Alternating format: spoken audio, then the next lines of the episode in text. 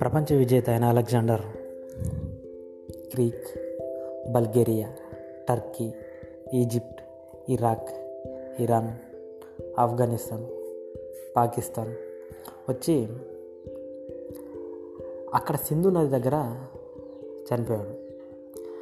ప్రపంచ భూభాగంలో కనీసం ఇన్ని ఈ అన్ని దేశాలు కలిపితే పది శాతం కూడా లేవు. అంటే ప్రపంచంలో భూభాగంలో పది శాతం కూడా ఆక్రమించని వాడిని మనం ప్రపంచ విజేత చేసేసినాం. ఎందుకంటే అప్పుడు గ్రీక్ ఏం రాస్తే అదే ప్రపంచ చరిత్ర. కానీ ఇందులో మనం ఒప్పుకోవాల్సింది ఏంటంటే ముప్పై మూడు సంవత్సరాలకే అన్ని రాజ్యాలు సాధించడం అనేది ఒక రకంగా గొప్పే. కానీ ప్రపంచ విజేత మాత్రం కాదు.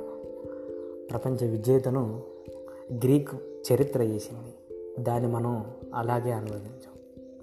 సో ఏది నిజం ఏది అబద్ధం అనేది మనకు మనం తెలుసుకోవాల్సింది.